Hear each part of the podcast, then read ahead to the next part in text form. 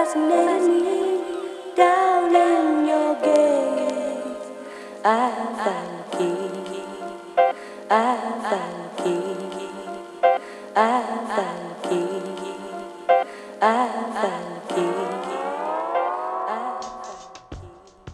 Hey everyone, welcome to the Beyond the Dance Floor podcast, where we look at everything outside of the moves and the competitions and try to dive a little bit deeper. It's about history, mentality, and connecting the dots between the dance and the other aspects of our lives. Today on the podcast, we talk with the mind behind Circle Kings, the Concrete Jam, one of the best hosts in the world, and a true man of the culture, Amjad from $7 Crew.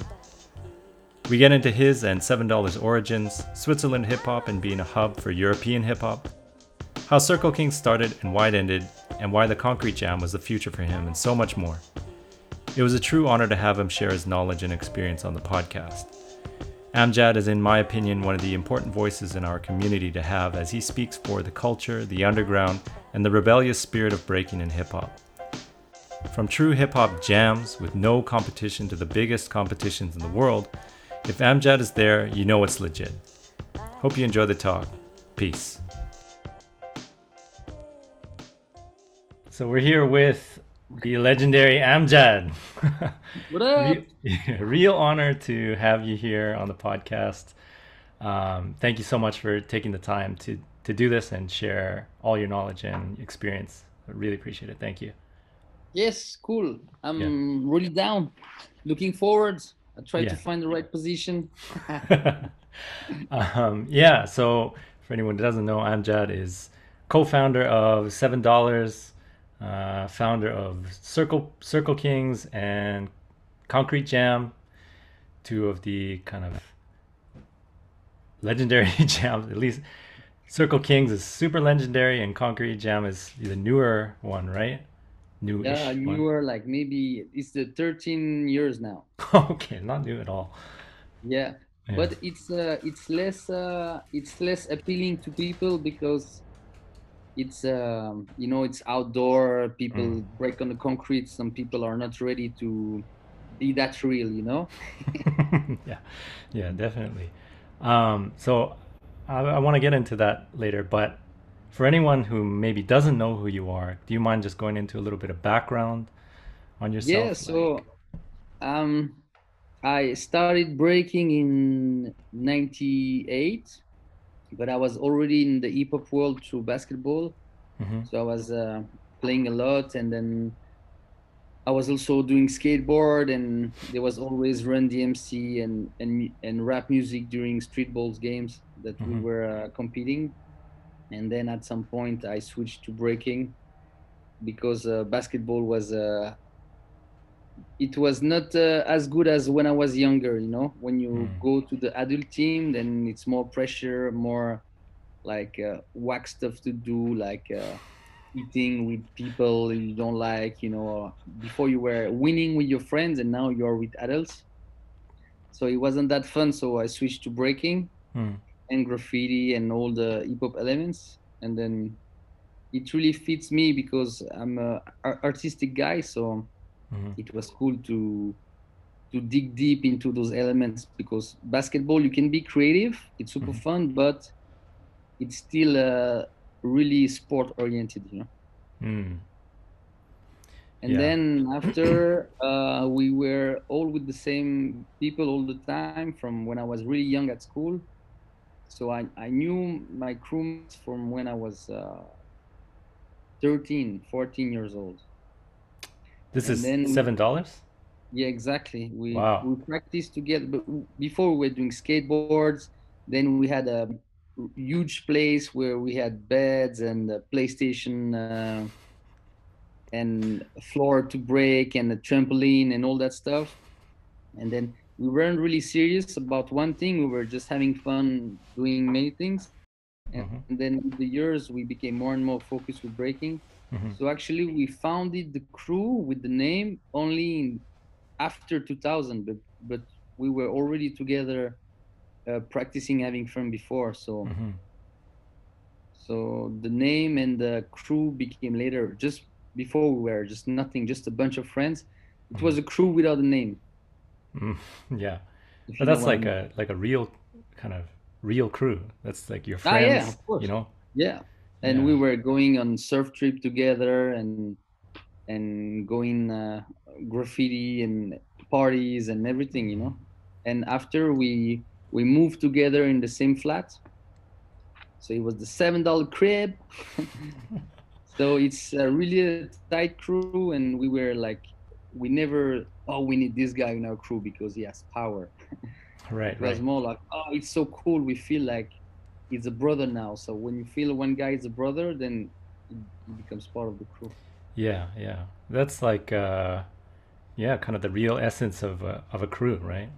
Yeah, it's uh the difference between crew and team. You know, team Mhm. they assemble to win something for a goal, Mm. and a real crew is more like I got your back for life.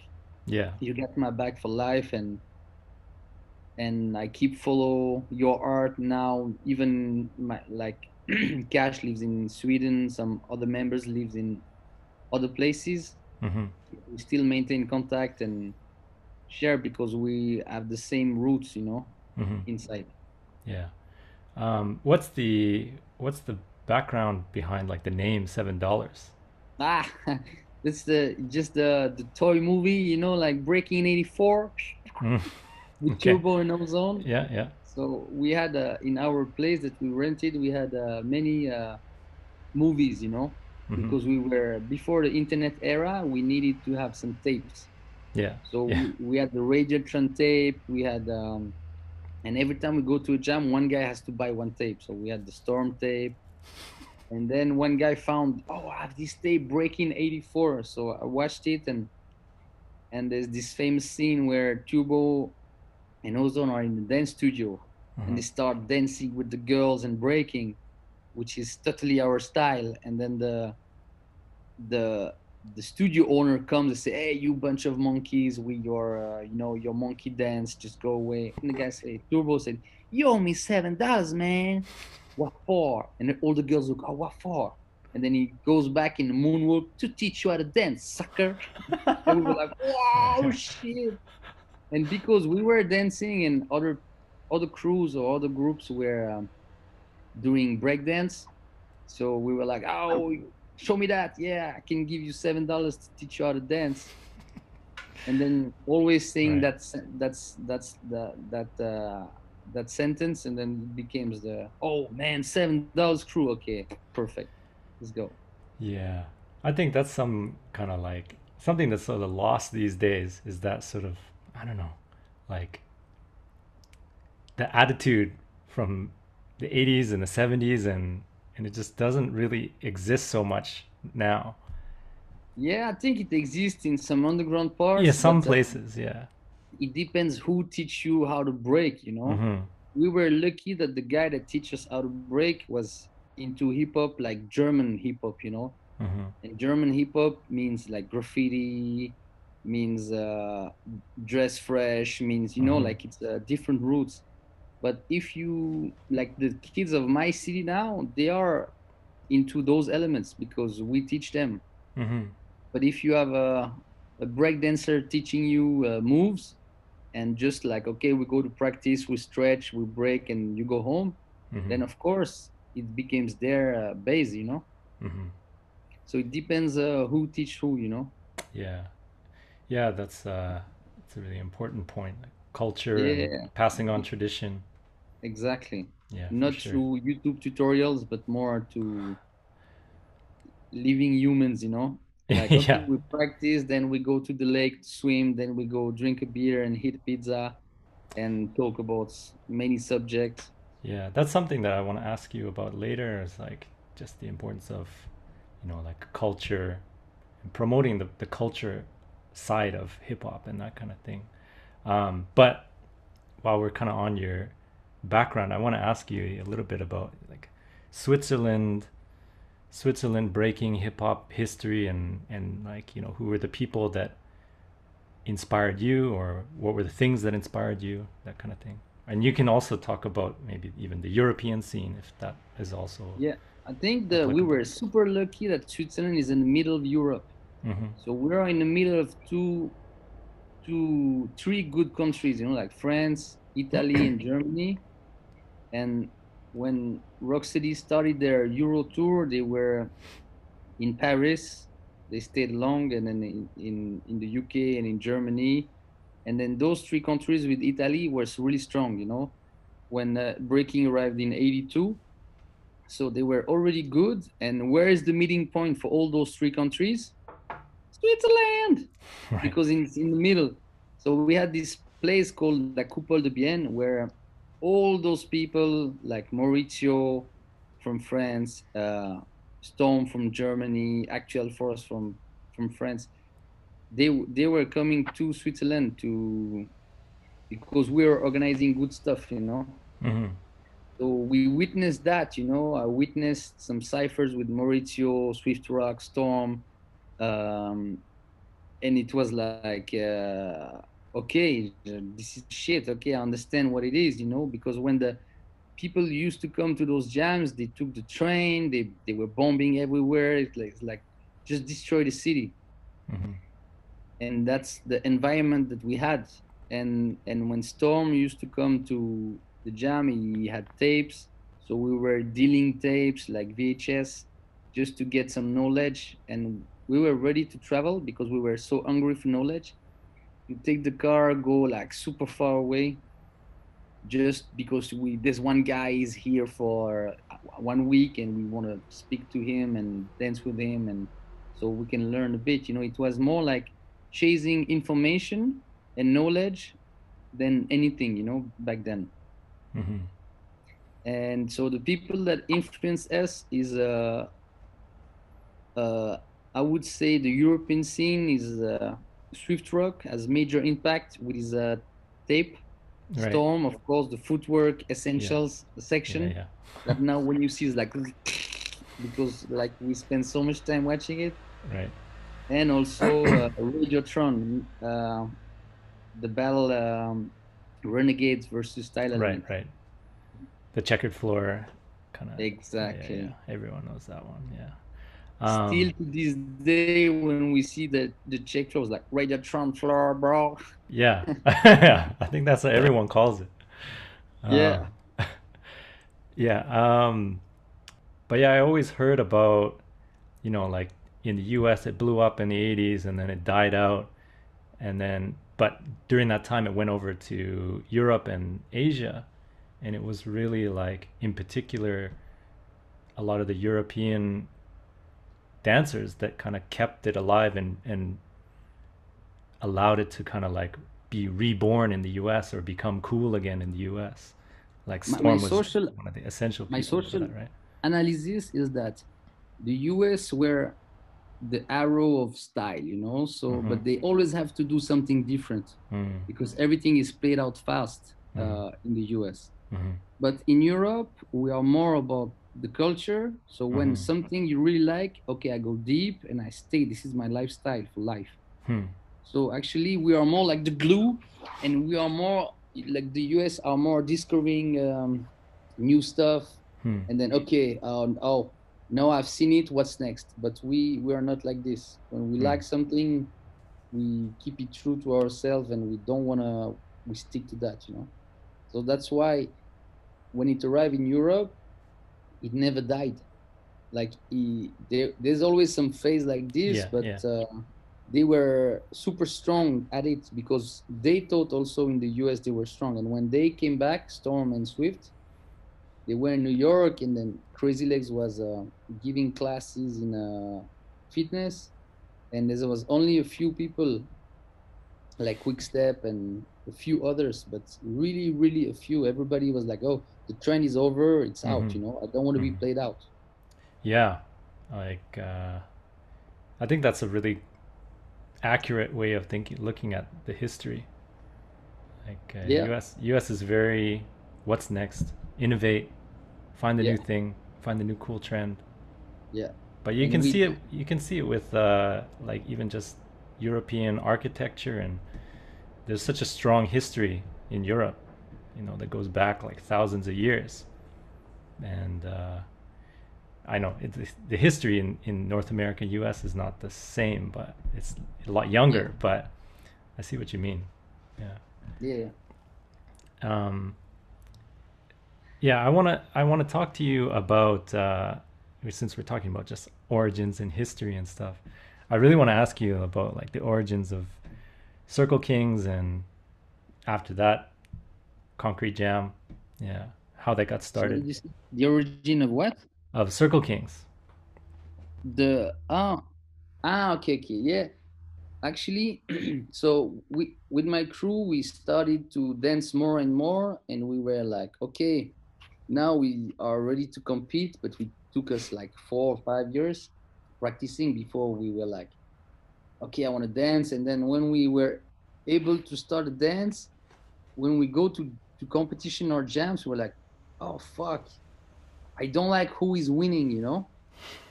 I think they are fucking whack. They have no style. I don't like it. And we were disappointed to many events. And there was two options. Or you quit breaking mm-hmm. because you don't feel like uh, it's appealing anymore. Mm-hmm. or you did what i did.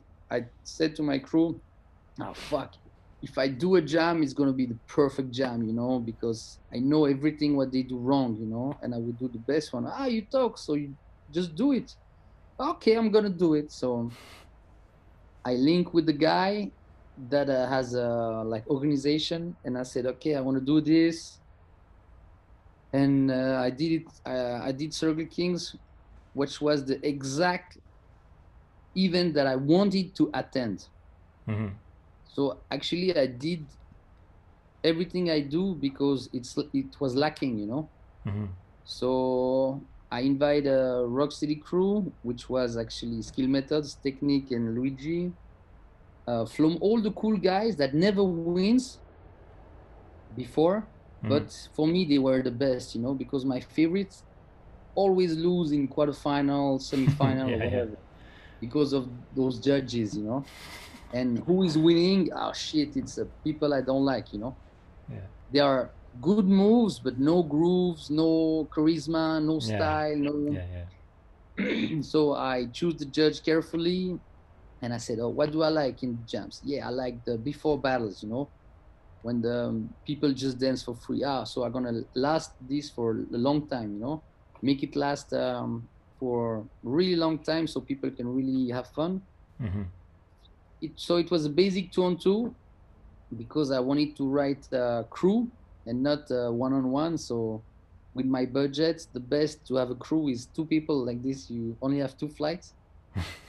I choose November because the flights were super cheap because it's in between the season. Mm-hmm. And also, I hate November. I'm a sunny guy, you know, or really winter. But the mm-hmm. in between, I hate it. Oh, if I do a jam in November, then maybe November is going to become cool, maybe. so I I did it, and the first edition was um, sold out. Like people had to wait for people to leave to get in. And because i was raised in the vhs tape so i said okay we have to do a dvd so we did a dvd and then it just exploded from there because mm-hmm. many people were feeling the same as me but they did nothing you know mm-hmm. so oh yeah this jam is the real because we i feel those guys are the truth you know like the guys that were in semifinal, in final, and everything. And many of the b boys there, they blew up because before they were like regular people, and they became star after Circle Kings because it was a major platform for them to showcase themselves. Mm-hmm.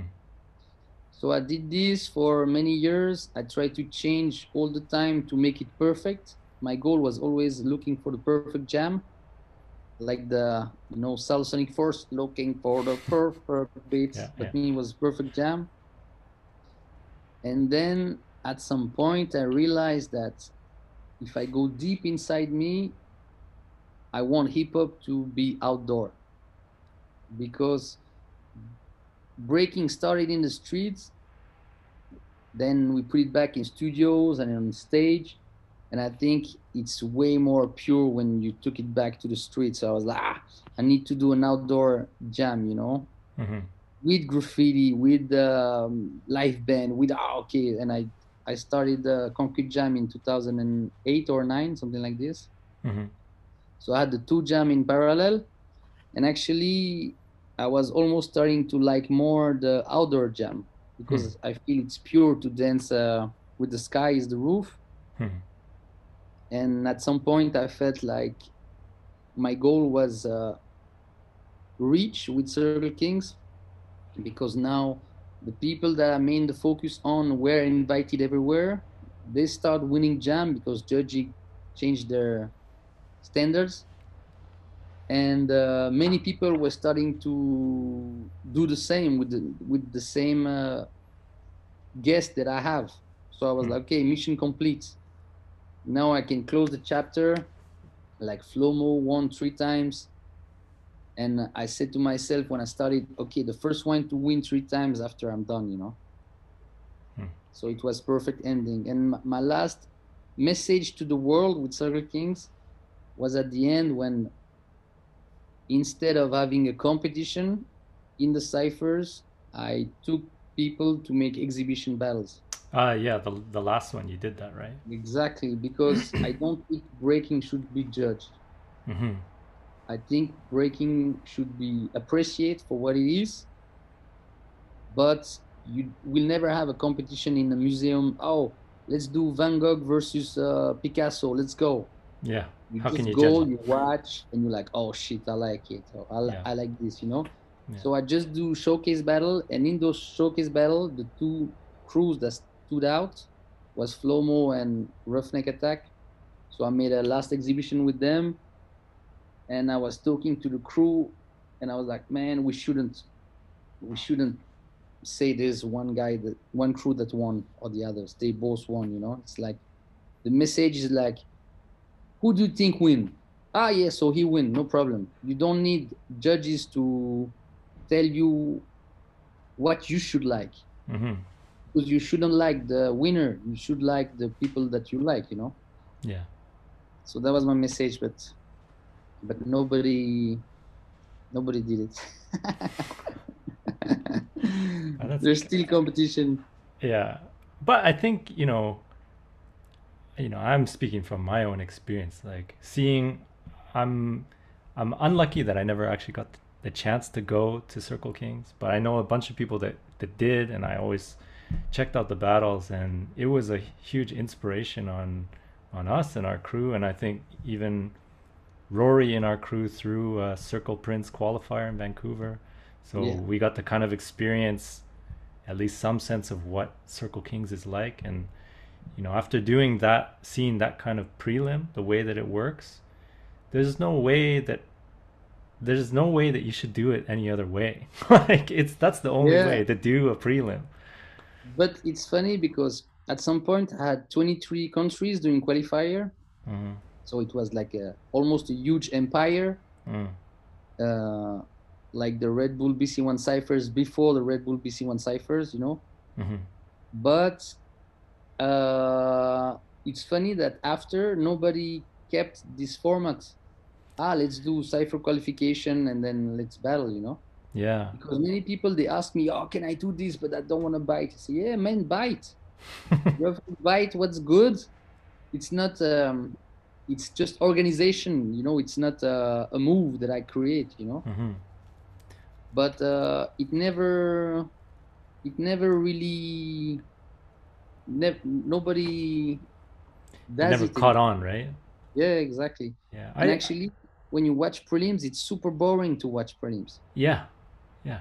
so now i make people pay to do prelims like they have to pay seven dollars like "Mm, ah maybe i'm not ready i don't do it because it's our time to you have to watch this shit you know like Yeah, what yeah. crews the prelims for Yeah. nothing you know and Mhm. they for them this generation now for my time if i do prelims i'm ready Mhm. i have a chance to to go far but if i'm not ready it's a shame to do prelims but it changed i, I think maybe in 2010 people were like ah i did the prelims check my round and it was a pride you know and that makes uh, the jam longer boring and uh, people are tired you know so if Yeah. you kept the qualification in the ciphers then it's okay you know like the work crews you watch them okay ugly okay oh, this guy is good. Ah, this guy is good, and then finally it's okay. You know, Yeah, it's efficient because everyone's Yeah, going at the same time. it's super efficient. Yeah.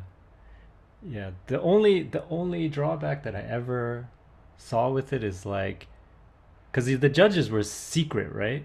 At least in the beginning.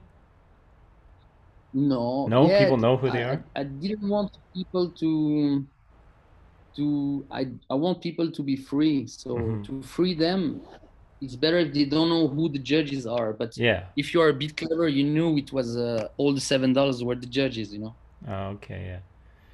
Yeah. There was no there was no real secret. yeah. Like you know, people can still game the system, and they, if they know the judges, who the judges are, the, they won't dance unless the judges are there. But I think Exactly. in general, you know, with that format, it just encourages people to just get down and and have fun, like you said. Yeah, and and when you have like real prelims, hmm so you go to the jam with your backpack, then you put your knee pads on, you stretch. Oh, they call my name. You go, you do one round, you shit yourself in your pants. Then, oh, we're not qualified. So you everything, all the trips for one round. Yeah. That's Yeah. that's super whack. Yeah. So if you go and you have cipher prelims, then you have chance to dance a lot. You meet people, you check styles, uh, and you have more chance. More rounds mean more chance to warm up, get good, and more chance to showcase yourself to the judges. hmm And even if you lose, you're happy. You know, yeah Exactly. a lot. Yeah. I think it's a great system that I really wish that more people would pick it up. But uh, Yeah, I, I would I did go to one jam in Japan where they did that style, Yeah, and it was the best one of the best jams that I've been to in Japan. Yeah. Yeah. Um, but like you said, it's it's people get a chance to to do to dance for whatever however many hours it is that you do the prelim. yeah. It was uh, I don't know around three, three Yeah, four right. hours, Yeah. and you don't need to dance all the time. But if you Yeah. if you have an impact and people like it's easy to see you know like because when the cipher get thicker it means there's Mhm. good people you know hmm so the cipher was there's nobody you don't really need to check you know Yeah, and you know, it's hard for people who have never been in those kind of situations or been in those kind of circles, ciphers, to understand. Like, there's an energy that you feel when you when you step up, even if you're just watching it. You know, exactly it's it's an incredible feeling, and then if you have the skills and the confidence to go in and and test yourself in that in that environment, you know, it's it's like a drug almost sometimes. Yeah wanna, yeah, yeah keep is. doing it more and but, more. but you know even even my even my my message got uh, taken wrong because at, uh, in 2008 people start to be aggressive like they were like oh i have to dance in the cipher to be cool you know hmm and i realized oh fuck i destroyed the cipher that i like because because before only people who liked were ciphering hmm and now even the toys they wanted to cipher because it was cool Yeah. so I wit- witnessed some people pushing around. There was no cipher etiquette, you know, because they they were not born in those ciphers. hmm It was new to them, and they think they have to be cocky or Yeah. or throw some dicks all the times and and dance two people together and dancing all over. So I had to in 2008. It was a bit boring. I had to stop the music like maybe four four times. Say, okay, guys, the judging also watch your behavior in the cipher. You know, so keep calm, no problem. Just Mhm. dance for fun. And uh, if you push people or anything, we you not go, not gonna be taken on the Mhm. next round. You know. Yeah. So I, I kind of destroyed the cipher at some point, Mhm. and then it became good again in 2010. You know. Yeah.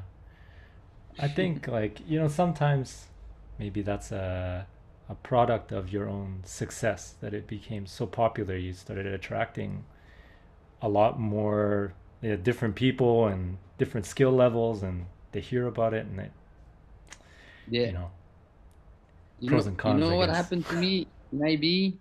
I was in IB at the, a jam called Return of the B-Boy, which Mhm, was pretty cool outdoor and everything. And I was uh, invited. mhm. So I was, I think, with Focus and Kid Glide dancing. And then one guy was dancing at the same time as me, you know, like because we came at the right at the same moments inside the cipher. And then he was like, ah, say, ah, fuck you, man. Okay, dance. I dance after. Yeah. He started talking to me. He said, yeah, you, you have to come to Circle Kings one day. You will understand. And I was like, what? You're joking. and then Focus started to laugh and everybody started to laugh. So after I call him out straight up, after he finished, I danced. I say, man, you're the biggest sucker ever. You've never been to Circle Kings, so shut the fuck up. And you know why? I stood up and it, because I am the Circle Kings. And he was like, what do you mean? I'm the fucking organizer, man. How can you tell me I have to go to Circle Kings to learn when you start pushing people, you know? Yeah, yeah, yeah. And he was like, oh, sorry, sorry, man. I was like, yeah. Shit. But that's a know, lesson he's never gonna forget. Hopefully. Yeah, but imagine how I feel. You know, my whole message has been taken wrong. hmm So, yeah. So, if you don't mind, for people who don't know, can you do just a really, really quick breakdown of what is like cipher etiquette to you? Really, really basic. Basic. Um first, dress fresh. Second, don't kick anybody. So try to control yourself. And uh, you just uh, ha- is never two people at the same time. Respect your guy. When he's done, it's okay. You can go. But if if two guys step up at the same time, they don't need to up rock or jump all over. You just uh, one step out and then okay, I go next. You no problem. Yeah. Because in the cipher, there's only place for one hmm and the one that goes it's not the best it's just like okay i go after you can go first no problem Yeah. it's just a sharing moment and if you battle somebody you have to battle him clearly and then you never jump in the cipher before you know what's up. Because cipher it's in, it's in own world. Hmm so sometimes we cipher top rock and one guy come uh, then straight up on the floor. You're like yo man what'd you do? We Yeah. were it was a top rock cipher but so when you come to a cipher you just check few rounds to see the vibe what's going on is there a battle can i go? You know you have to wait to be approved by the people around you know like the little nod like yeah man what's up and then you can go Yeah. so it's all about understanding what's this cipher is all about, and then just respect everybody on it, you know. And if you somebody you don't like because he's acting stupid, you just change cipher. Yeah. So usually there's a cipher history. It's pretty funny. First, usually there's the seven dollars because we always create our own cipher. Then people, cool guys, say, "Oh, there's a cipher," so they come. It's super dope and then people realize the toys that oh there's something going on there so they come they start doing one whack round two whack round so the cool people they, they left and the toys they don't even realize they stay and then the cool guys create another one you know so it's always like moving you know Right. Right. because if you have the magic cipher with only like dope guys then there's like a super energy that um, vibe a lot and one guy can destroy it or a kid you know or a drunk Mm. guy or whatever hmm Yeah, those you are keep- those are the special the special ones though that they just kind of Yeah, start off on the side and uh, it's not like it hasn't blown up yet. It's like those who know know. But Yeah. like I think isn't it like I think it was Ken Swift talking about like dark circles. They're just kind of like off on the side. It's not the main thing. It's not the main Yeah. stage. It's just something off to the side. It's like four or five people or something, and then just vibing out kind of thing. yeah Yeah, those are the special ones.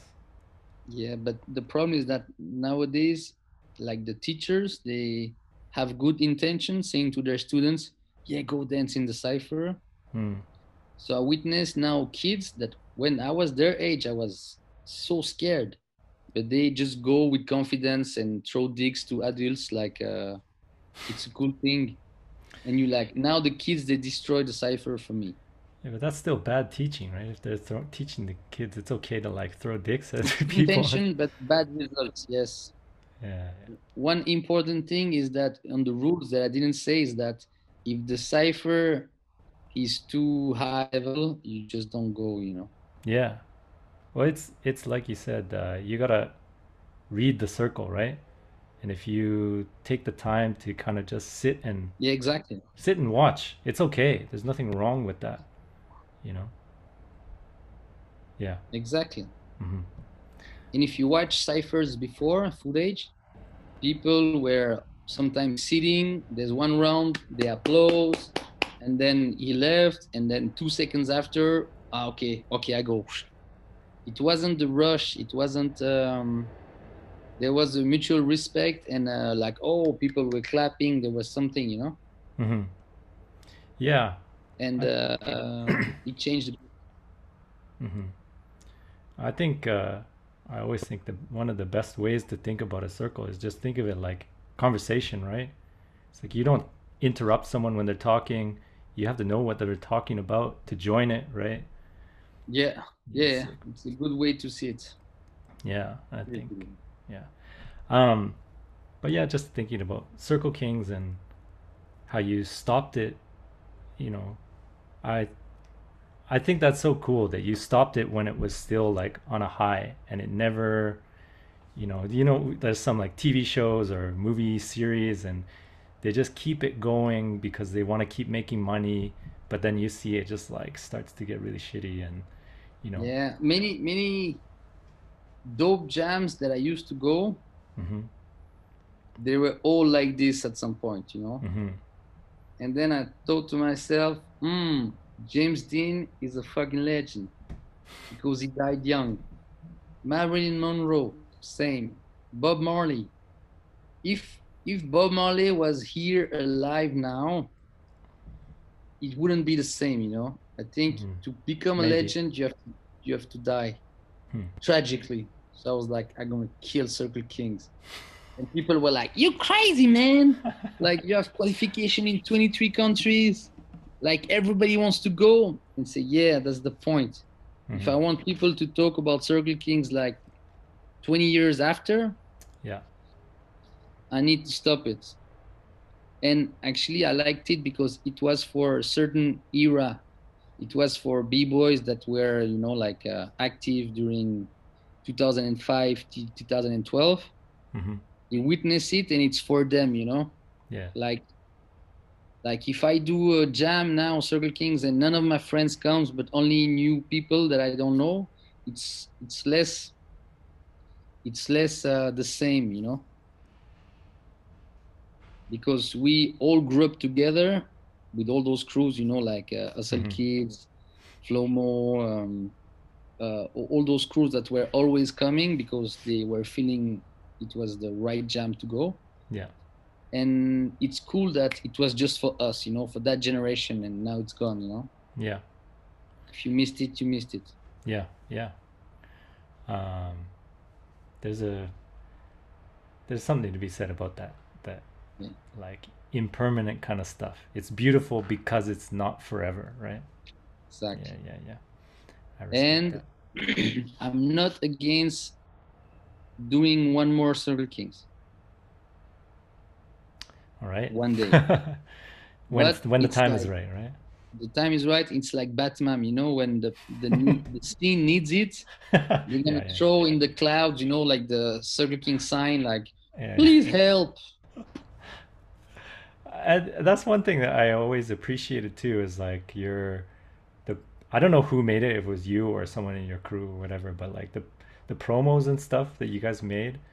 Uh, there was one where you used like some scene from Troy, I think it was, and you're just talking about yeah, it was like setting the scene for how like you know epic this this jam is or something, the history or whatever, and you did like little voiceovers like to replace Yeah. certain parts. Yeah, it was Yeah, yeah. hilarious. Yeah, It's and the little because- promos and stuff too that you did. Yeah, I, I did all the promos. Yeah. but um, I watch because I really love uh, movie scenes, and when I watched this movie from Troy, I was like, it fits perfectly for Circle Kings. You know, hmm if you go there, you will become a legend, but uh, you might never come back. You know, so it's like he has to die to be a legend. He's like, "No." And I let that, that was the beginning of the trailer. Usually the trailer has to go fast and give like images, Mm. and I let this scene like for 46 seconds. yeah. People were like, "You fucking crazy man!" I said, "Yeah, but have you listened?" Of course not. I went straight to the breaking. Ah man, shut the fuck up. yeah, yeah. But, But I'm happy like- you watched the whole thing.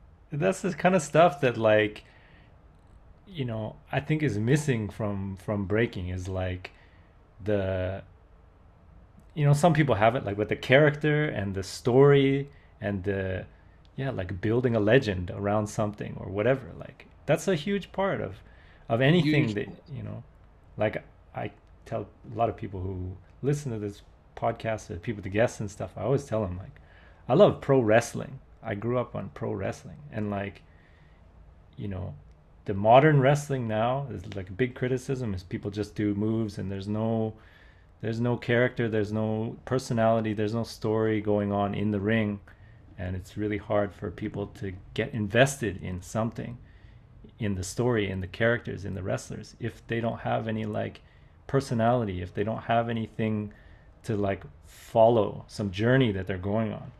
It's the reason why we we like movies and books and and things Yeah. like that. You get invested in it and it's the same like that's what your jam did. It was like telling this kind of story of what you wanted out of a jam i guess if, in a Because simple way Every year it was Circle Kings, but there was a small name on it, you know.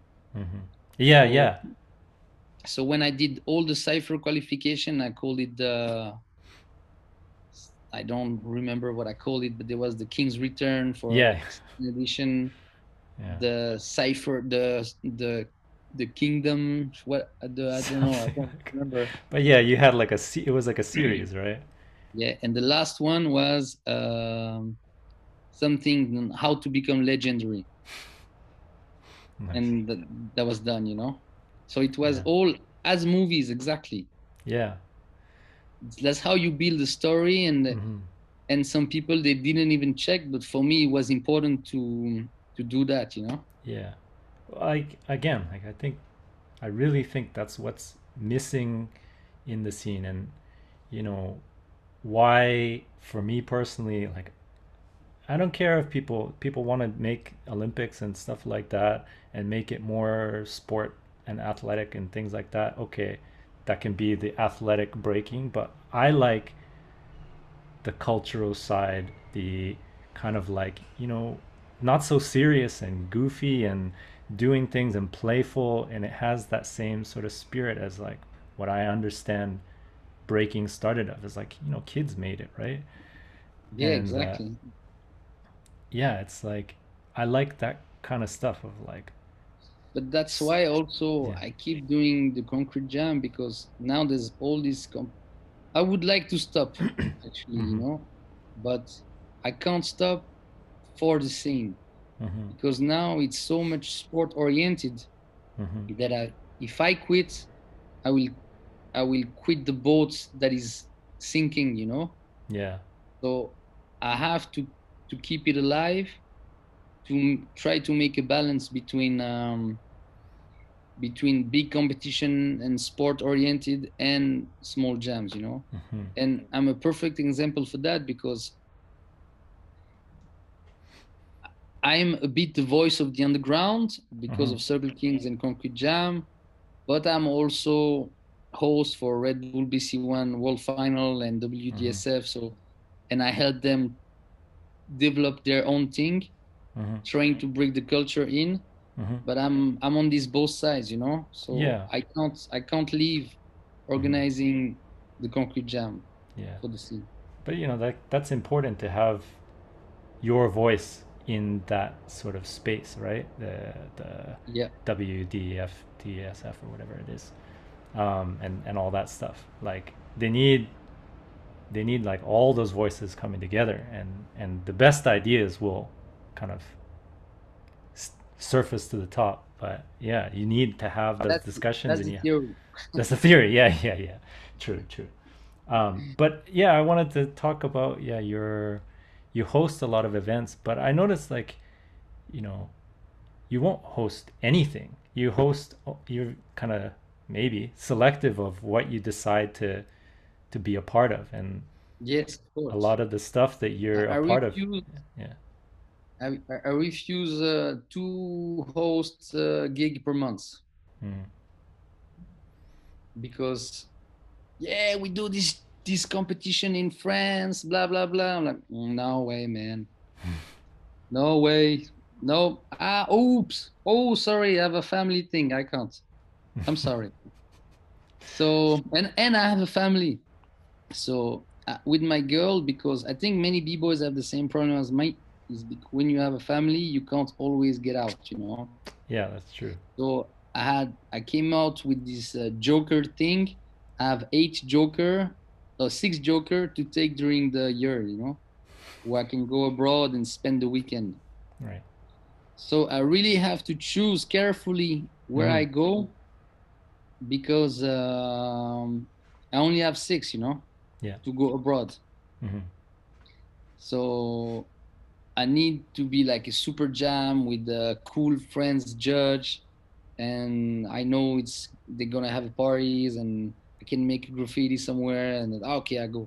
hmm But I have to refuse so many things. yeah but i think you know just as a outsider seeing seeing these jams and stuff and having experienced a few of them like it's almost like uh, if you're there it's like oh it's got the the amjad seal of approval kind of thing like certified cool kind of thing you know I like that shit, man. yeah, But like I noticed that there was just yeah, like a certain vibe to the jams that you would you would be hosting at or that you would attend. So it was like Yeah. uh, the real deal jam. You were involved in that, and um, what is that one in France? Hip Hop Session and and uh, the one in Singapore, Radical Force, and things like that. It's like they're trying to stay true as much as they can to the culture, to hip hop, to breaking, to these things and stuff. Even Yeah. if it's like competition focused, but yeah. yeah, But uh, I, I am who I am, you know. So Mm-hmm.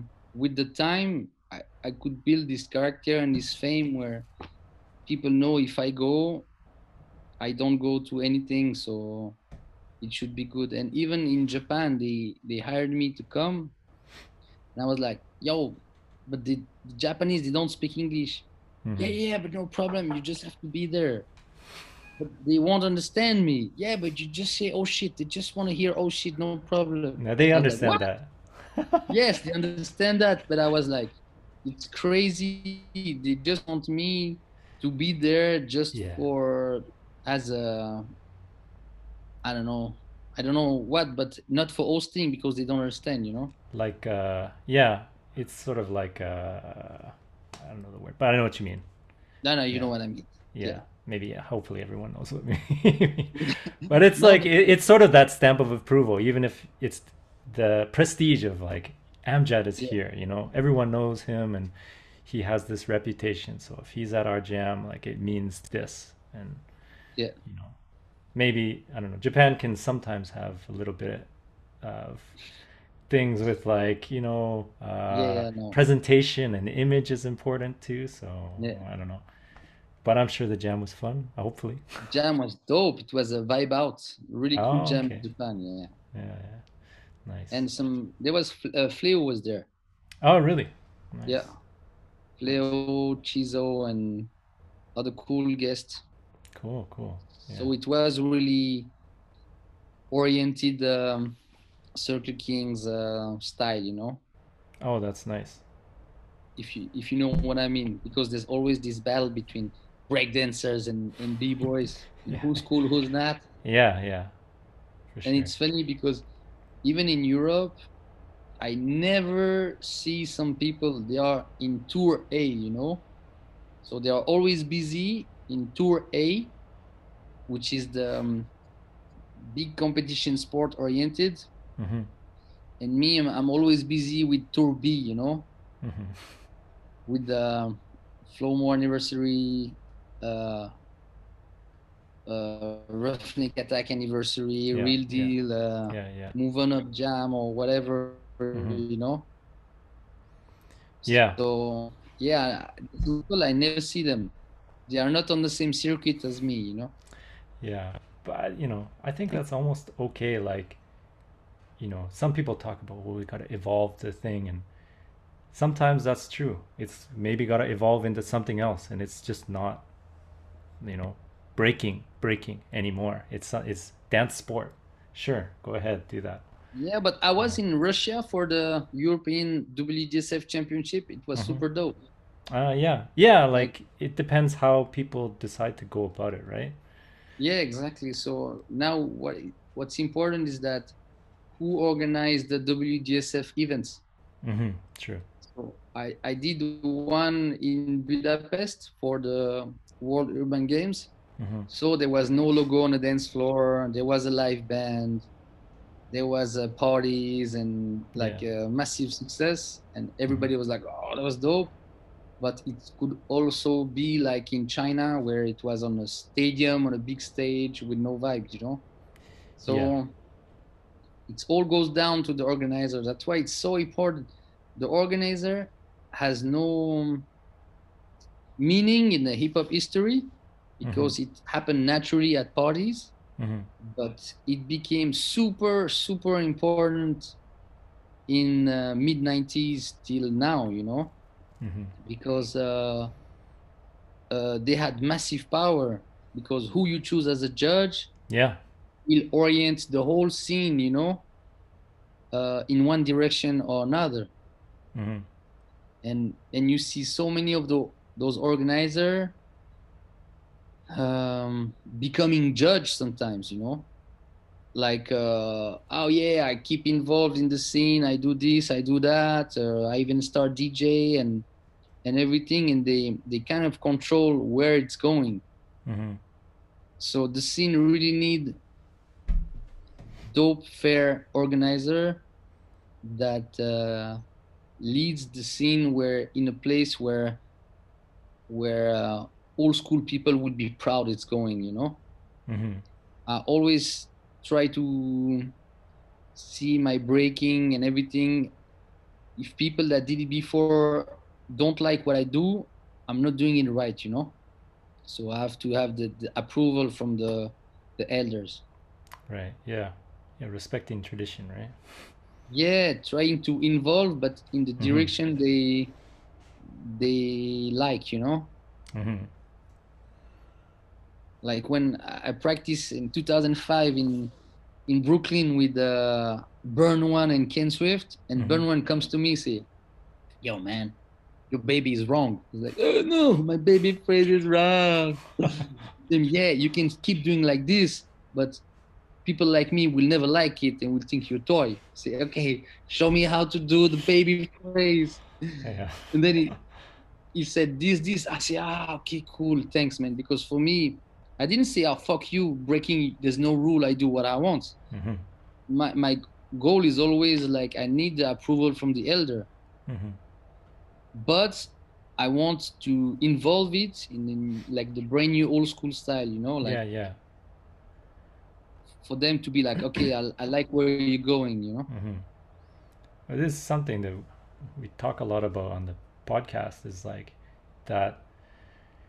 You know, there's different generations and stuff like the 70s, 80s, 90s, 2000s. Now there's like 2010 getting into 2020s, right? That's like what is that? 40, 50, almost 50 years or something. 40 years of breaking, and every generation is kind of different, right? But there's always like a a sort of essence and like a you know ism that that carries on through those generations and it's a, that's the job of of all these dancers to find figure that out but then do it in your own way that Yeah. that's relevant to the times but as long as you keep that that sort of uh yeah essence but, but i'm a bit disappointed with the scene now because Mhm. if I check with the time, hmm first b-boy had dope style but they like few moves. They were not on the music. Hmm music was just like a motivation for the ear but they were not really on the music if you check the footage. Hmm then after it was ah you have to be on the on the beats on the rhythm okay. And then and then 10 years later it was like oh you have to be musical. Ah okay. So i have to have musicality. Uh, it's not only the rhythm but it's in between the rhythm. I can follow an instrument so they became really good. And after in 2005 it was a bring back uh, the style you know? Yeah, yeah. when my jam was all about. So they start like going too far into like the roots you know like uh, foam hats and yeah, yeah, yeah, yeah. everything Yeah. and then i always predicted that at the end of all those stage there will be the final one where they master the musicality the style foundation but they are themselves you know like Mhm. really like individual really different from each other and what i see now like the new generation they i don't want to sound old when i say that but they really look the same. Mm. like really there's no character that can really uh, define them you know? Like the old school guy they became really different like Menno and other people like this. But the people that are now 20 they all look the same you know doing the Mm. same kind of move you know and it's a bit sad that they now that they master all the elements that we we we focus on the scene now being on the music having strong foundation and after having moved inside your foundation and character inside your foundation that makes you be unique now i think when i see uh, some stuff i'm like oh fuck another random uh, lambda dude you know like really good Yeah, yeah. but super lambda because I can't really uh, make it unique, you know. Yeah. What do you what do you think is uh at least partially the cause or what's what's I think it's watching uh, so- social media where you really see your favorite b-boys all the time, Mhm. and without wanting, you will be influenced, you know. yeah, yeah. So now, if you are on your back, do half a backspin, then spin. I ah, okay. I've seen this too much, you know. If Yeah. if people started breaking because of art like we did like being like everybody else is the worst you know hmm you have to be unique hmm that's the fucking goal of art where people say even with the you know like uh, the way you dress i him you know like remind or hmm whoever you know there's a whole character from from outfit to moves to to tops to everything you know? Hmm and now it's like a big mix but uh, they are musical they have moves but they all do the same moves and dress the same almost. Yeah. like the, the, the outfit in didn't really involve you know? It came almost backwards for me huh? but uh, as i said on the uh, focus podcast i don't know if they care you know i was wondering if um, our opinion is relevant for the new generation or care I think we are old and, and fucked up you know Yeah, yeah. but i would love to see new people going in their way Yeah. like really like going to their way Well, I I think, you know, and i'm sure there is but not enough I think there's a bit of like a trend that's happening with say social media that we're learning a lot about how it works and stuff and how it influences you and how it can affect you, right? Like YouTube algorithms Yeah. showing you all this stuff, all that kind of stuff. yeah, And yeah, I feel like we're getting to a point where, you know, people might, you know, shut out more and more social media and and get back to those have more opportunities to close themselves off from all this like massive amounts of uh, inspiration and stuff like that. So we'll see how how the you know you never know what happens in the future, right? Where it's gonna go. Yeah. But uh, that could be one thing that there's such an oversaturation of everyone's overexposed on social media and people just get sick of it. And then there's people who just go into their cave and, you know, don't show up for like two years and then they're like this completely different person or whatever, right? And maybe they're just gonna pop up all over the place. That's what happened with Bounce. Yeah, he's know like, Bounce? yeah, yeah, yeah, So he used to be super underground with his footage. yeah, Like he never released it. Uh, if there's a camera in a cipher, he start tops. He see the camera. He goes there, he grab the camera, put it on the floor. yeah, so that's the that's the time where people were like this before i remember some french uh, vhs tape that i had where they were dancing and you see the camera say hey no no no no no uh, don't record don't record please don't record Mhm. and now it's the opposite they dance only if you record you know Mm, yeah, yeah.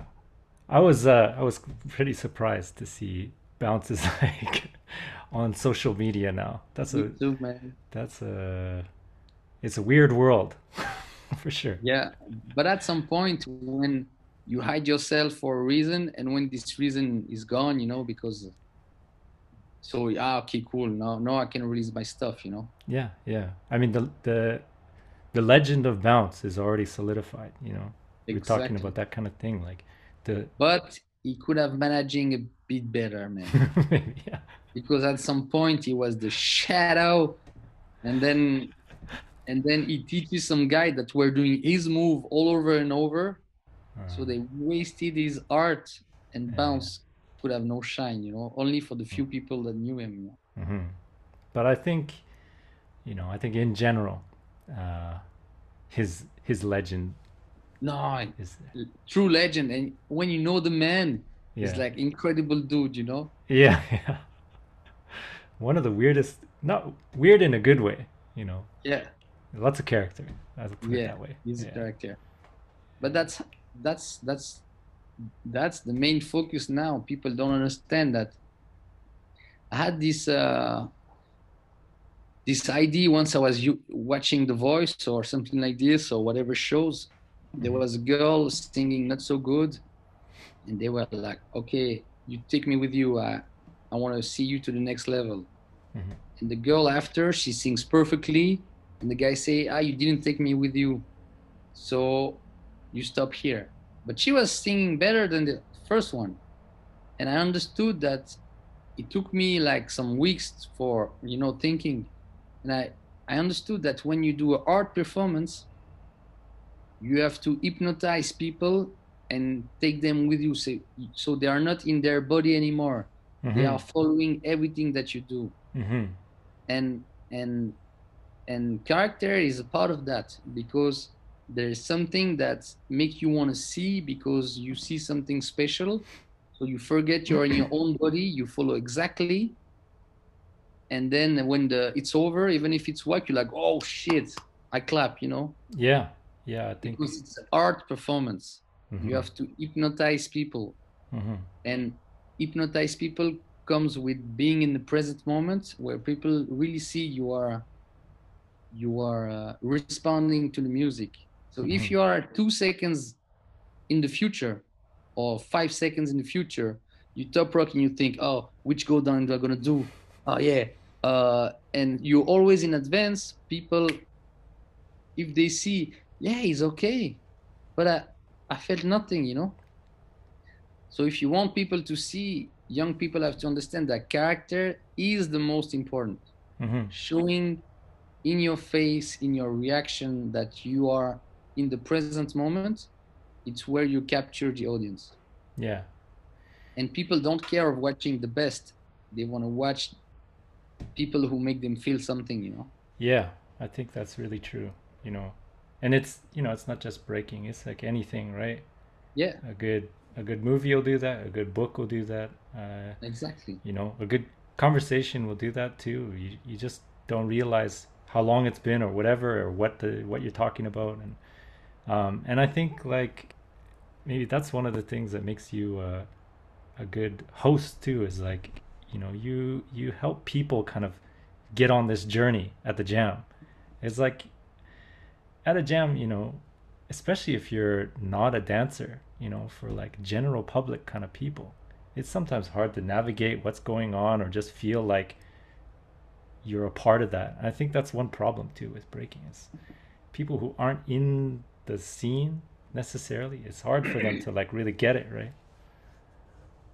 Yeah, I think the role of the host is really undermined, hmm and having a good host can make a whack jam be really good, hmm and having a whack host at the really cool jam can destroy it.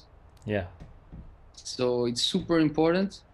And then uh, when I watch uh, The Prince of Bel Air when I was young, it changed my life forever. You know, yeah. So I became that enter- entertaining guy yeah. at school and everything because I was playing uh, Will Smith's character, you know. So being a host like this, you have to make people have fun hmm and having a good time, even though it's whack, you know, yeah.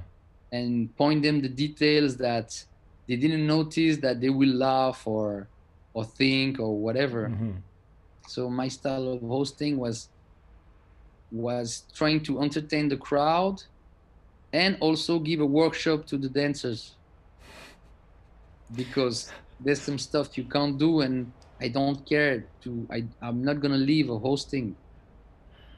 I'm not gonna leave of organizing jam. That's why I was okay to stop Circle Kings. yeah I have a real job.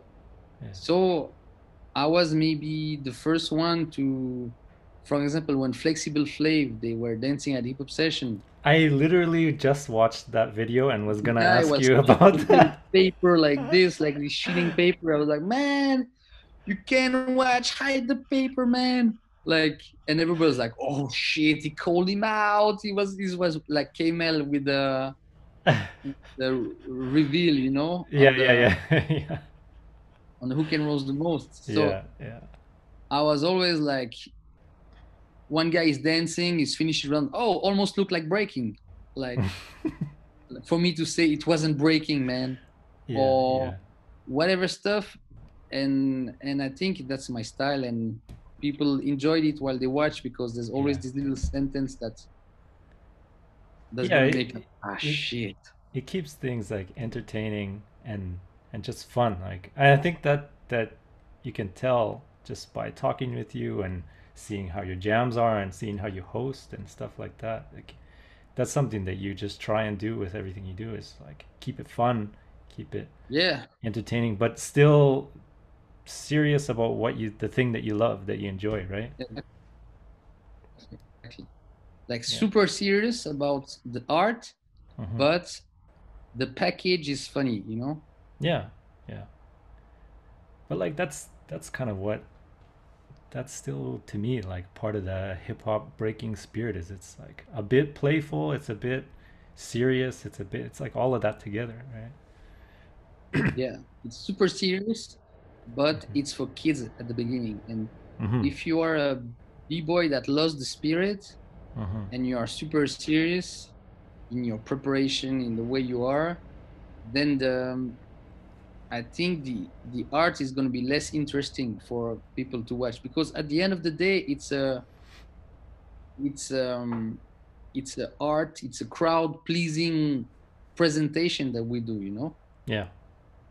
so sometimes I see, uh, I saw a b-girl in uh, in uh, Russia. I was like, please let me dress you. You can't go like this, and you don't have to change nothing in your breaking, just your fa- facial expression. Because if you are weird, like super tense, people will only watch that. Because it's it's not about the moves that it's like a like conversation. It's five percent of the word Mm-hmm. body language, facial expression, tone, Yeah. blah blah blah is the 95. Yeah. And breaking is exactly the same. Moves is 5% of the breaking. Yeah. The outfit, the smile, the swag, the groove is the 95. and I don't know how in 2021 people still don't understand that we don't fucking cares about the moves. moves are cool, but if it's in the whack package, you lose in my book and in many people's book, you know. hmm So it's all about that, and they don't understand the whole package, you know. But that's that to me is like that's the hard part to understand is that that character and how to but you like you don't get it if you don't do it and participate in the culture and and learn about the roots and the history and where it comes from and why it is the way it is which I think probably a lot of people don't do. Yeah, a lot of people don't do. But if you're the practice and there's a beginner dude who is doing weird stuff, and he's gonna get some applause because you laughed. You know, there was something funny in Mhm. his presentation that makes you want to clap or Mhm. say, "Ah, nice." Mhm. And you have to ask yourself, "What did he do that I liked that made me Yeah. clap? Oh, he Yeah. did this. How can I? How can I do it? Ah, yeah, actually, it was funny." at some point he was a bit goofy and he and he and he did this you know so Mhm. You don't have to see breaking as a format uh, top rock six step baby freeze power you know? Mhm. you have to see that let me have fun on that music. So it's an all new approach that i have. And when i go to jam sometimes i did the flow anniversary jam. Uh, i compete. I was in top uh, i don't know whatever. First round gets intact. So for of course i lose but w- one one b-girl came to me oh man you were my favorite guy to watch the whole jam you know Mhm. and for me, I won because that's my goal. Mhm. My goal is that when people watch me dance, they laugh, they clap, they say, "Ah, shit, this guy is funny," you know. Yeah. I won if I do this. Yeah, yeah, yeah. If I win with my moves, then I will be happy about my moves, but that shows nothing about who I am as a dancer. In an art performance, you have to show who you are, you know. Mhm. And and if you want to show, you have to show your character. Mhm. and you have to be who you are to make people like oh yeah i really like this guy you know it was it was dancing from the inside because the inside um was dancing too you know the emotions it's not Mhm. like a robot you know sometimes you see even those b-boys that win jams you know i say yeah he's good yeah he did this incredible but i felt nothing while i was watching him Mhm. that's why people are still amazed by Circle King's uh, battles at the time because the whole people that passed prelims, the judges, because it was seven dollars, they were like, "There's something about this guy is special," you know. And what was special is that he was dancing inside, and you can see it outside, you know, like uh, Yeah, yeah. with the character and everything, you know Mhm. there were some dope guys that were fucking unhappy that they didn't go to the top 16 at Circle Kings. Yeah, you dope, dope moves, but it's not. It's five percent, man. Mhm. Yeah, I really think Like word that you yeah. use. Yeah, yeah. I really think that uh, a lot of that kind of thing, like the character, it's sort of, in a lot of ways, it's like you got to figure out the true you, right? In order to have that thing inside, like shine out and come out, you got to know what it is and you got to really understand it. And I think it's like a bit of the breaking history is partially to blame because it's you know there was such an emphasis on like create new moves and and do this kind of thing. But when you get into music and letting go and just the true essence of like breaking breaking from what i understand like even the name means just go off you know like that is real true like self i don't know self exploration self discovery it's like almost therapeutic right Yeah, and you know what? Even though you don't feel it, you can still play a character. mm-hmm. and it will be okay if you plays it well like like okay this run i'm gonna play you know uh, whatever because music tells me like that kind of character but you just have to show it's uh, almost like theater you know but i'm not Mhm. talking about uh, doing uh, whatever i'm talking still breaking but in your yeah, emotions yeah. in the way you approach the music you have to make the music guide you on the moment you know that's when you do like super good rounds Mhm. sometimes people were like oh they clap oh what did what's so dope man i never see you uh, did that that stuff you know? I say oh i don't remember what did i do. I would just let go. Yeah, yeah. when you let go it has a major impact on uh, people that sees you. Hmm Yeah, I think uh, we were talking that's about sense this, to the Yeah. to the topic. But I yeah, I think like we were kind of talking about this before. With there was that time where um, there was the resurgence of like do the traditional style and six step and chair freeze and stuff like that, but um, only certain people really understood what you're talking about, right? Like it's not about the move. It's not about the fact that you're doing a six step or a chair freeze. It's like how the person's doing it, the way that they're doing it, the style that they put into it, the character that they do it, when they do it, like the presentation of it, the way it looks, Exactly. that kind of thing. And it's exactly it's yeah, not everybody gets that. Yeah. yeah but it's 2021 i don't get it Yeah. Yeah. Something something cool stuff is that seven dollars member were all about that hmm so when we dance now people still think it's special you know hmm and we're like yeah dude it's, it's not easy it's it's not difficult because Yeah. it's yeah. easy to to be weird and be who you are and do the stuff and just leave it you know? Hmm but even uh, you know like uh, born when he was like uh, at his tops you know like a superstar in the game i remember i saw him in um, in IBE we were in a cipher one guy on my crew was dancing and he was like is it seven dollar? See, yeah yeah it's seven dollars. Oh always special guys you know and my friend was doing nothing but nothing with style Yeah. and just just leaving the music and doing not being shy of being who you are or you know just uh, true to himself and hmm doing some funny stuff and he was impressed by nothing because you can when you have a art um, sensibility you can see when something is uh, like oh that was that was dope you know Yeah.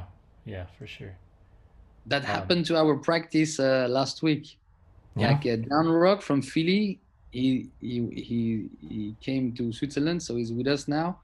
hmm And one guy was a true beginner at the practice. He did some funny stuff, and there was a guy like way more trained doing some moves. And after the end, he say he just say hi to everybody, say hi, and he said to the beginner, "Oh, I like your style, man."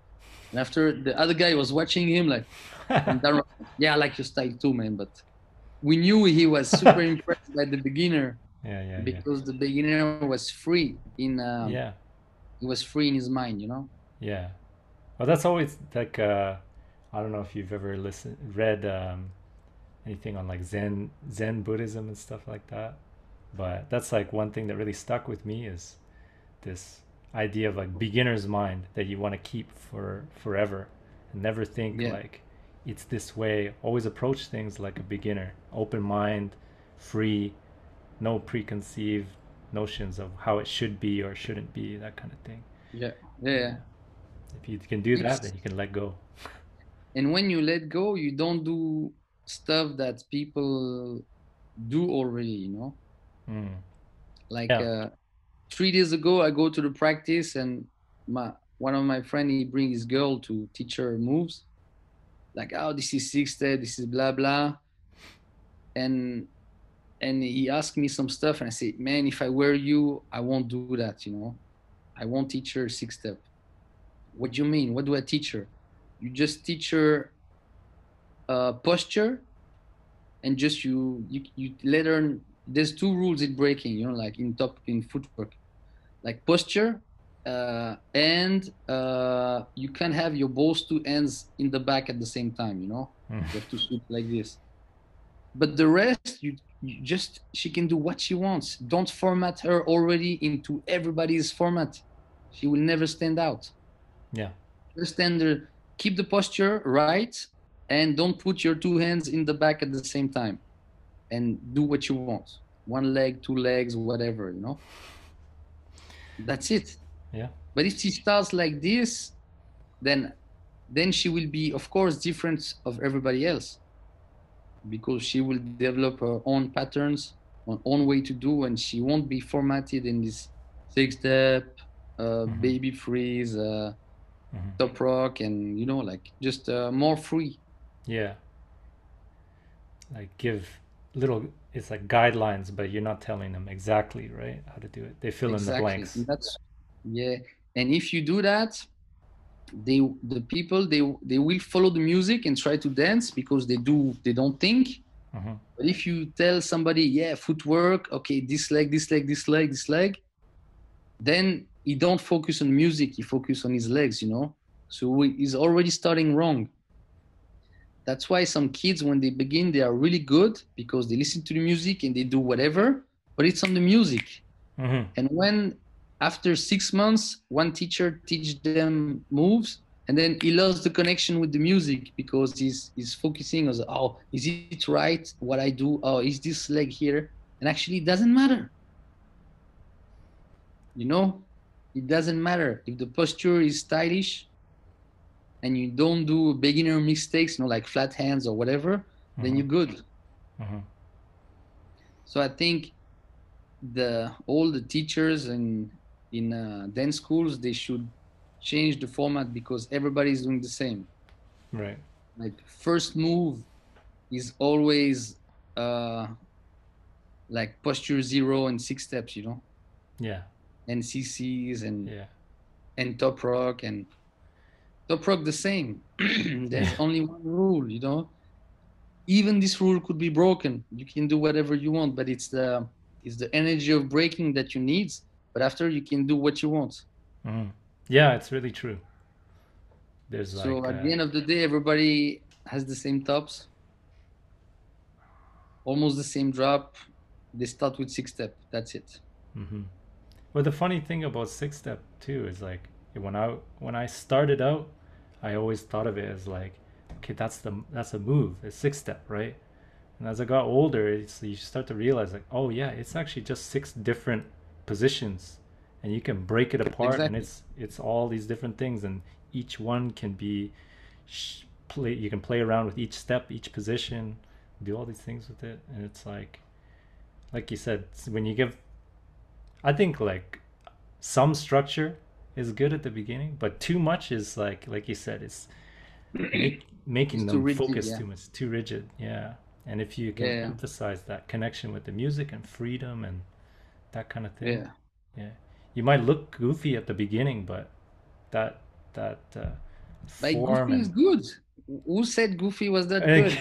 goofy, like goofy. Goofy. Yeah, I like Goofy too. I meant I meant it in the sense of like, uh, yeah, too maybe too goofy. I don't know what. I, Yeah, I know. I know what you mean. I know what yeah, you mean. yeah. Uh, what I mean is uh, the the the body's ability to move doesn't match what the like the heart wants to do, the mind wants to do. Yeah. know? Yeah. Yeah, and I think that's something that just comes with time. Like you have, you're involved in the scene. You just surround yourself with it. It's like a language. You, the best way to learn it is surround yourself with it, and you learn it by immersion, right? Yeah. Yeah. But as different as the language, the language you have to speak the same language.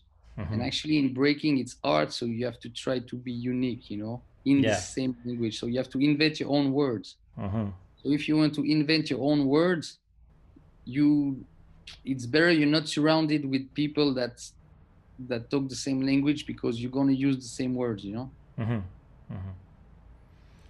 Um, I mean, the last thing I want to ask you is just, uh, just kind of curious. Like, what do you think is the sort of future for for breaking? Like, is it is competition the way? Do you think that's the way, or is it? Competition has always been the way, Mhm. but uh, uh, without organization, you know, it was always competition that makes one guy be better on the block than the other DJ. You know, oh, this DJ is playing this record. Oh, let me this. So competition is part of our DNA. Mm-hmm. Now, uh, you don't need competition to compete. You know, you can compete in a party or whatever, but this is Mhm. lost forever. I think. Yeah. but uh, I think uh, breaking will involve. I don't know, oh, but uh, there will change with Olympics and WDSF.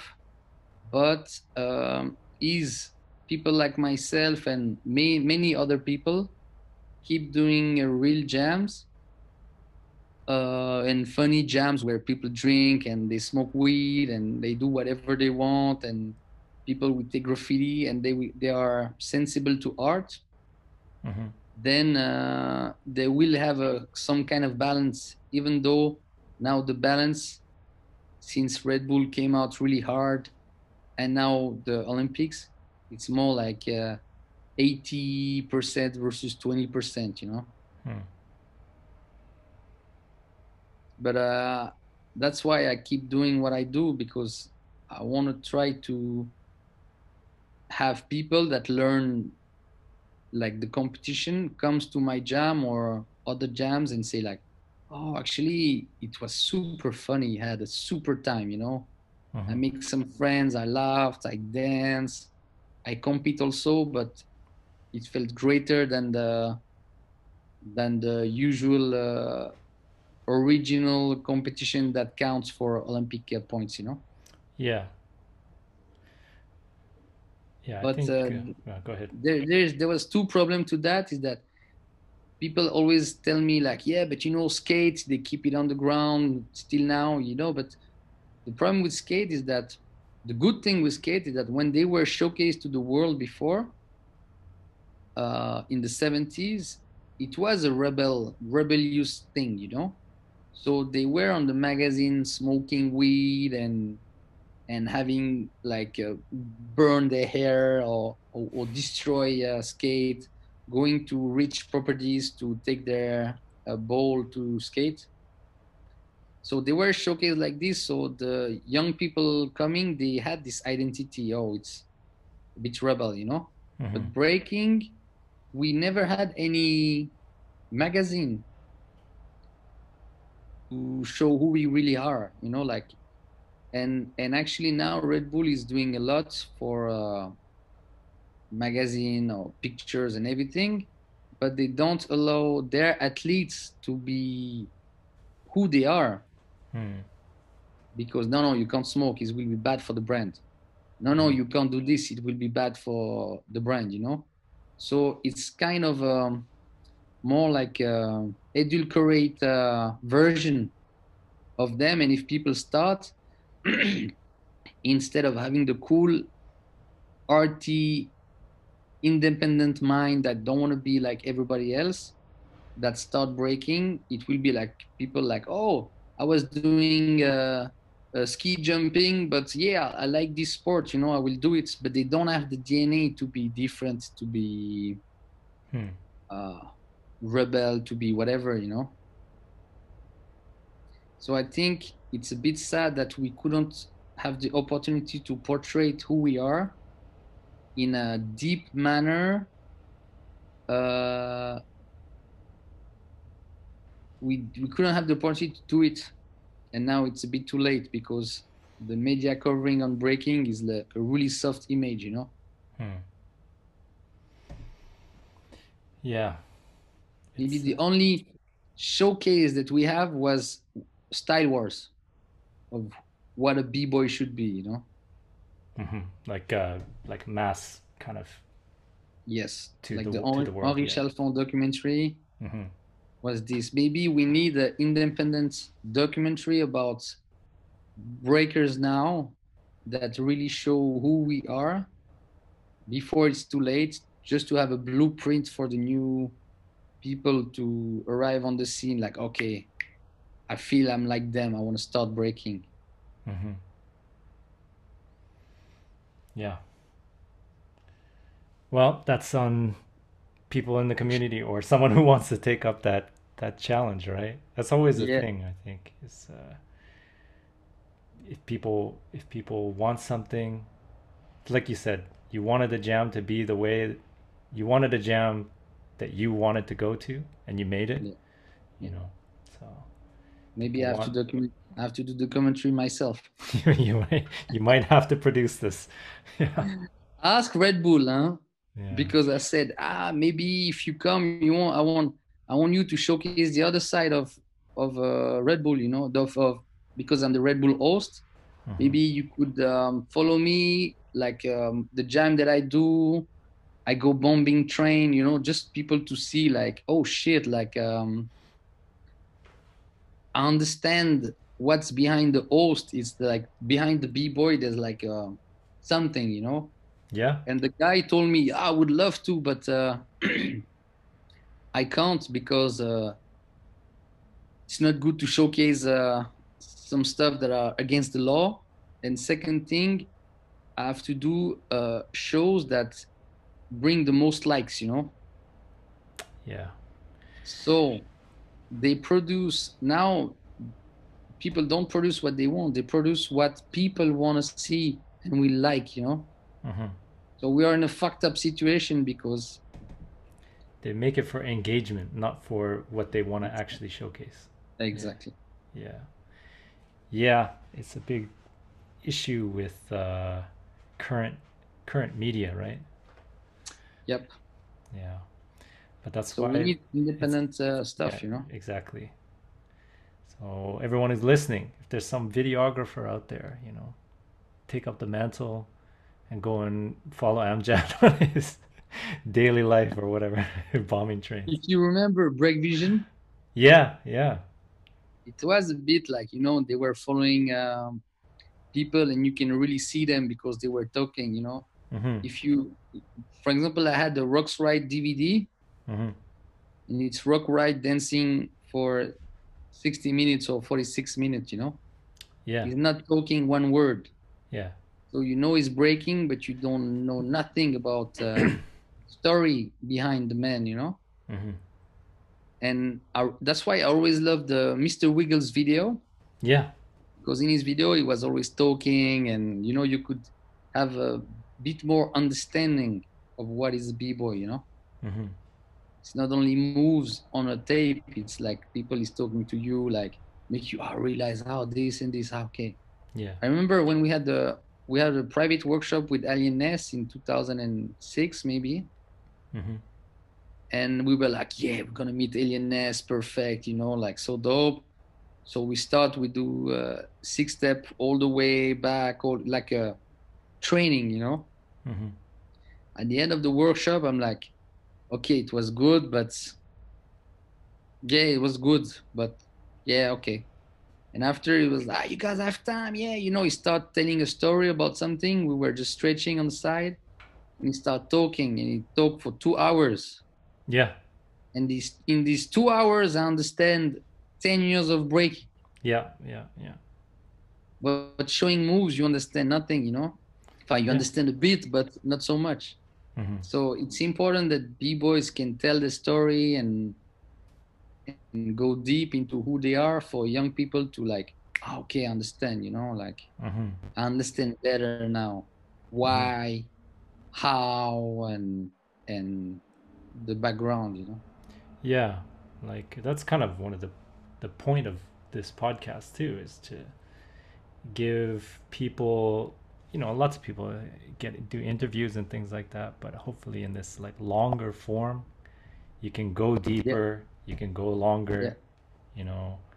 And Yeah. like I don't want to I don't want to choose that's one of the reasons why I wanted to talk with you is because you're one of the people that um is not just about, you know, okay, like let's the sport side or the you know the moves or you're you're known because you're you won this jam you're known because like you're you're carrying on tradition you care about the culture you care about and not just breaking you care about like hip hop culture you care about presenting it right you care about passing on the stuff the right way in the what in the best way that you can you care about connecting with people and i think that's so important too like community. That's and- life. Yeah. Connection with people.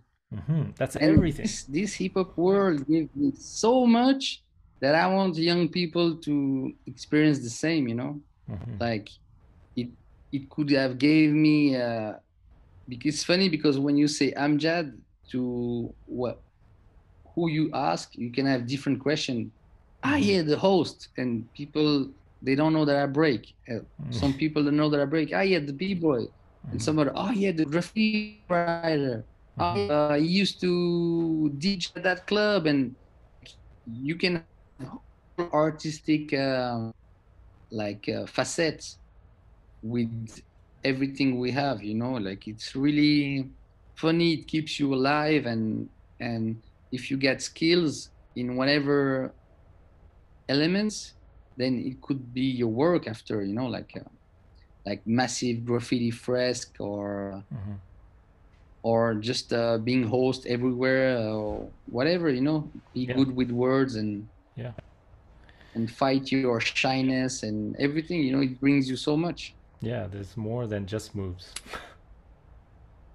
yes way more than just Mhm. moves i think that should be the name of the podcast way more than just moves Why? That's that's why it's called yeah, beyond the dance floor. You, you look at what's what's past ah that. it's beyond the dance floor. Yeah, yeah, yeah. yeah. So, um, but it's funny and and if you do other elements of, of, of hip-hop you'll understand that it's all the same. Mhm, like the same graffiti is exactly the same as breaking with the same trend at the same moments.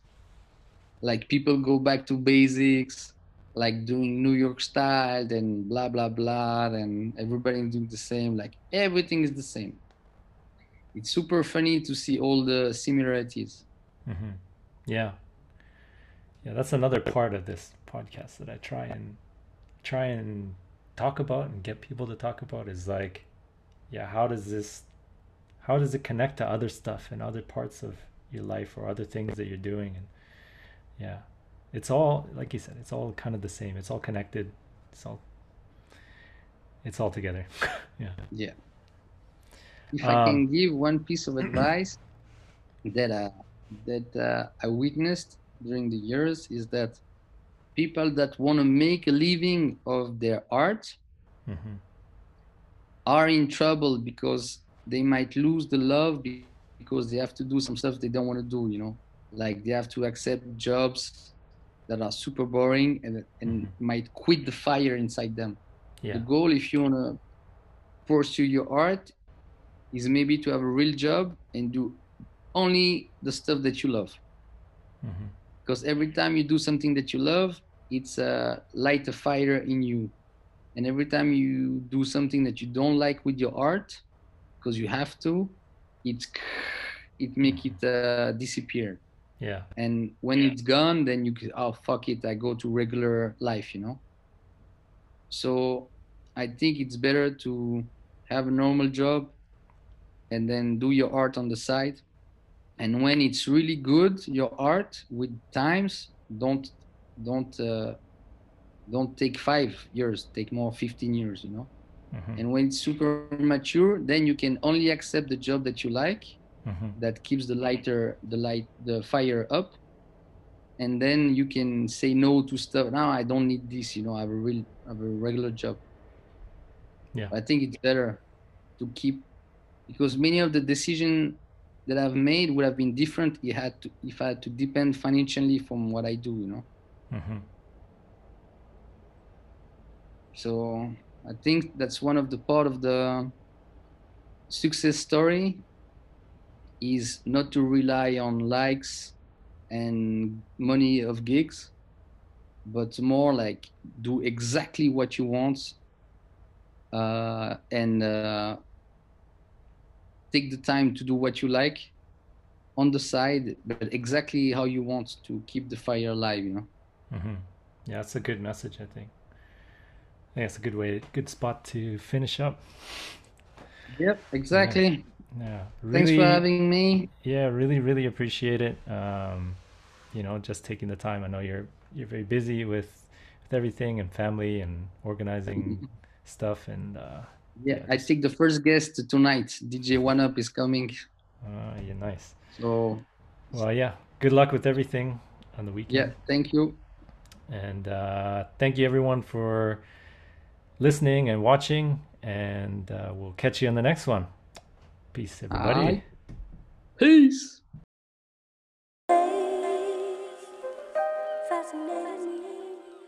Thanks everybody for listening, and I really hope you enjoyed the talk.